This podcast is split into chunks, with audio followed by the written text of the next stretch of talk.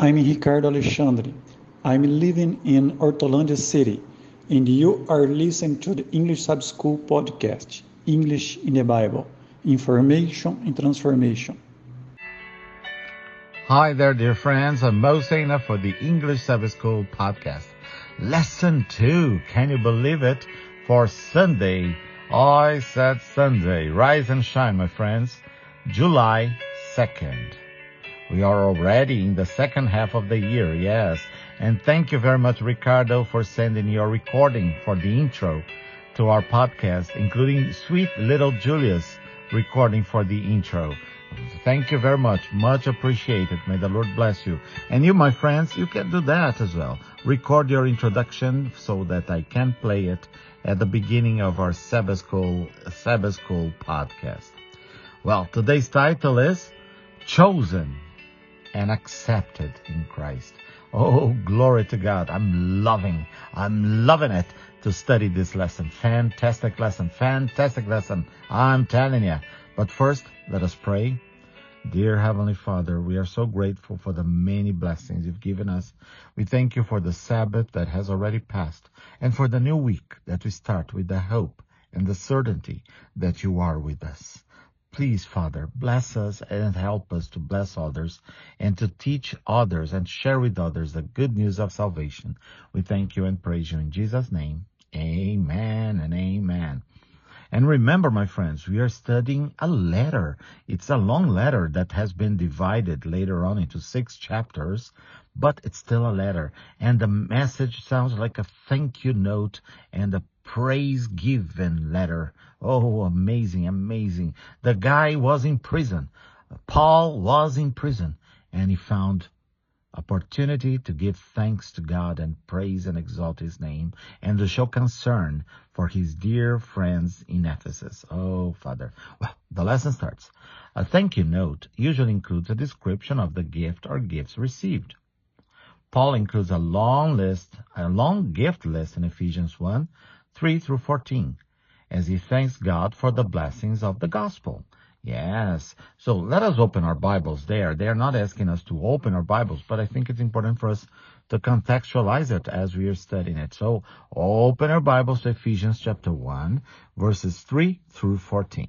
I'm going to be reading from the NIV, the New International Version, but please feel free to use any translation that you prefer. Praise for spiritual blessings in Christ.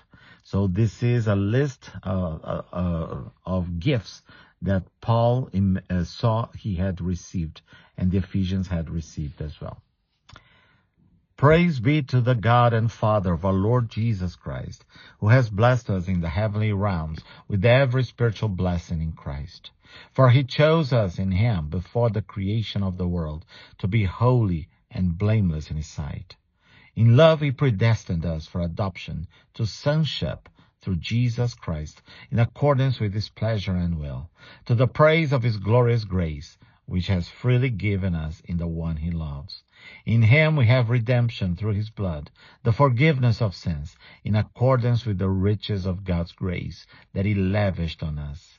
With all wisdom and understanding, he made known to us the mystery of his will, according to his good pleasure, which he purposed in Christ to be put into effect when the times reach their fulfillment, to bring unity to all things in heaven and on earth under Christ.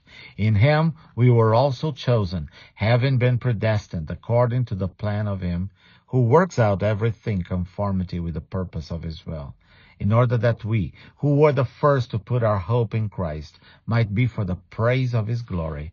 And you also were included in Christ when you heard the message of truth, the gospel of your salvation. When you believed, you were marked in him with a seal, the promised Holy Spirit, who is a deposit guaranteeing our inheritance with until the redemption of those who are God's possession to the praise of his glory. Amen. Wow, what an amazing thank you note, reminding us of so much the Lord has given us. Loved it. The lesson continues. Paul praises God for the fact that he has blessed us in Christ with every spiritual blessing, that the blessings are spiritual.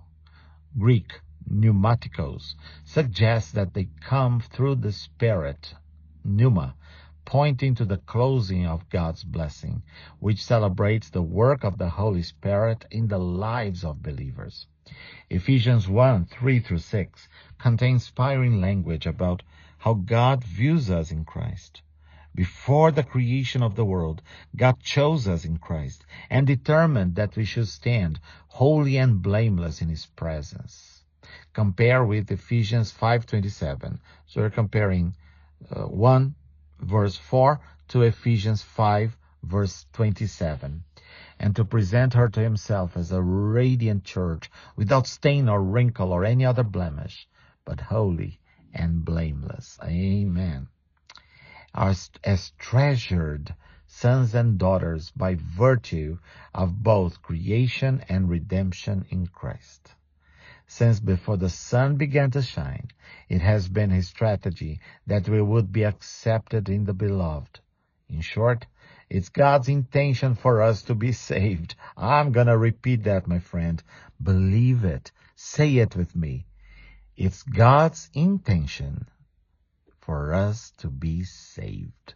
Amen. Ah, ah, ah, ah, ah. Cynthia, it's not saved. Saved. No, saved.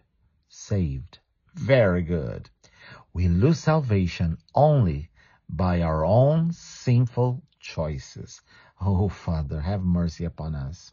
So the question is, what does the phrase in the heavenly places mean in Ephesians? The only place it is used in the New Testament. What do you understand by heavenly places? Yes, it's interesting, isn't it? Uh, and we can see in different translations as well. Study the uses of the phrase, huh? And compare the use of in the heavens. So let us take a look here. Ephesians 1, 320. So it says, Praise be to the God and Father of our Lord Jesus Christ, who has blessed us in the heavenly realms with every spiritual blessing in Christ. So in the NIV says heavenly realms. Um, the other versions that we have, like the New American Standard Bible, it says in the heavenly places. Uh, the New King James Version in the heavenly places. And the KJV, the King James Version in heavenly places.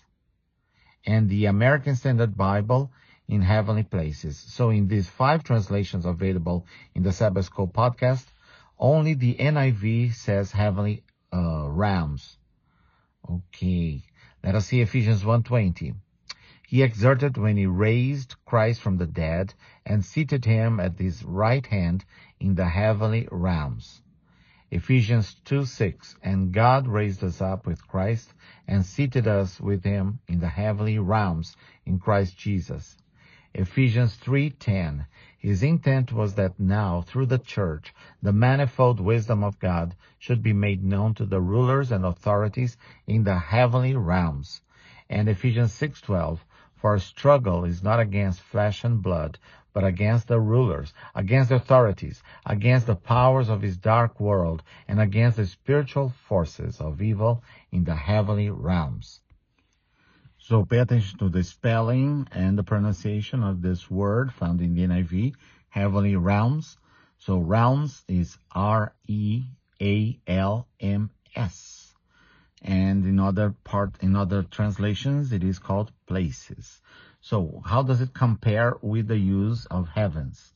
Ephesians 3.15, from whom every family in heaven and on earth derives its name.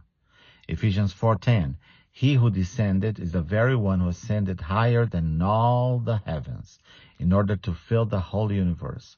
And Ephesians 6, 9, and masters, treat your slaves in the same way. Do not threaten them, since you know that he who is both their master and yours is in heaven, and there is no favoritism with him. So, heavenly places or heavenly realms uh, and heavens, what do you see a difference? Do you think they refer to the same thing? So let us see what the lesson explains. In Ephesians, the phrases in the heavenly places or heavenly realms and in the heavens or in heaven point to heaven as the dwelling place of God, to the location of spiritual powers, and to the location of Christ's exaltation at the right hand of the Father. Believers have access to these heavenly places in the present as the sphere where spiritual blessings are offered to Christ. Though the heavenly places or heavenly realms have become a place of blessing for believers, they are still the location of conflict from evil powers that contest the lordship of Christ. Oh, Father, now we are asked to dwell on Ephesians 1 verse 4, which says that we have been chosen in Him, Christ, before the foundation of the world. So let us read again Ephesians chapter 1 verse 4. Let us read it from the New King James Version. Aha! Ephesians 1 4. Just as he chose us in him before the foundation of the world, that we should be holy and without blame before him in love. So the question is, what does that mean? Before the foundation of the world. How does it reveal to us God's love for us and his desire for us to be saved? Interesting questions, are they not? So, my friends, use this time to meditate about it. Pause the audio and meditate about it. Well, this is the end of lesson two for Sunday, July the 2nd. I am Mo Thank you very much for, for being in contact with us. And for more information, please tell your friends about our podcast available on any podcast platform. Rate us with five stars so that more people may discover us. Thank you, my friends, for listening, for sharing, and for praying. Not only with us, but for us. May the Lord grant you a wonderful day.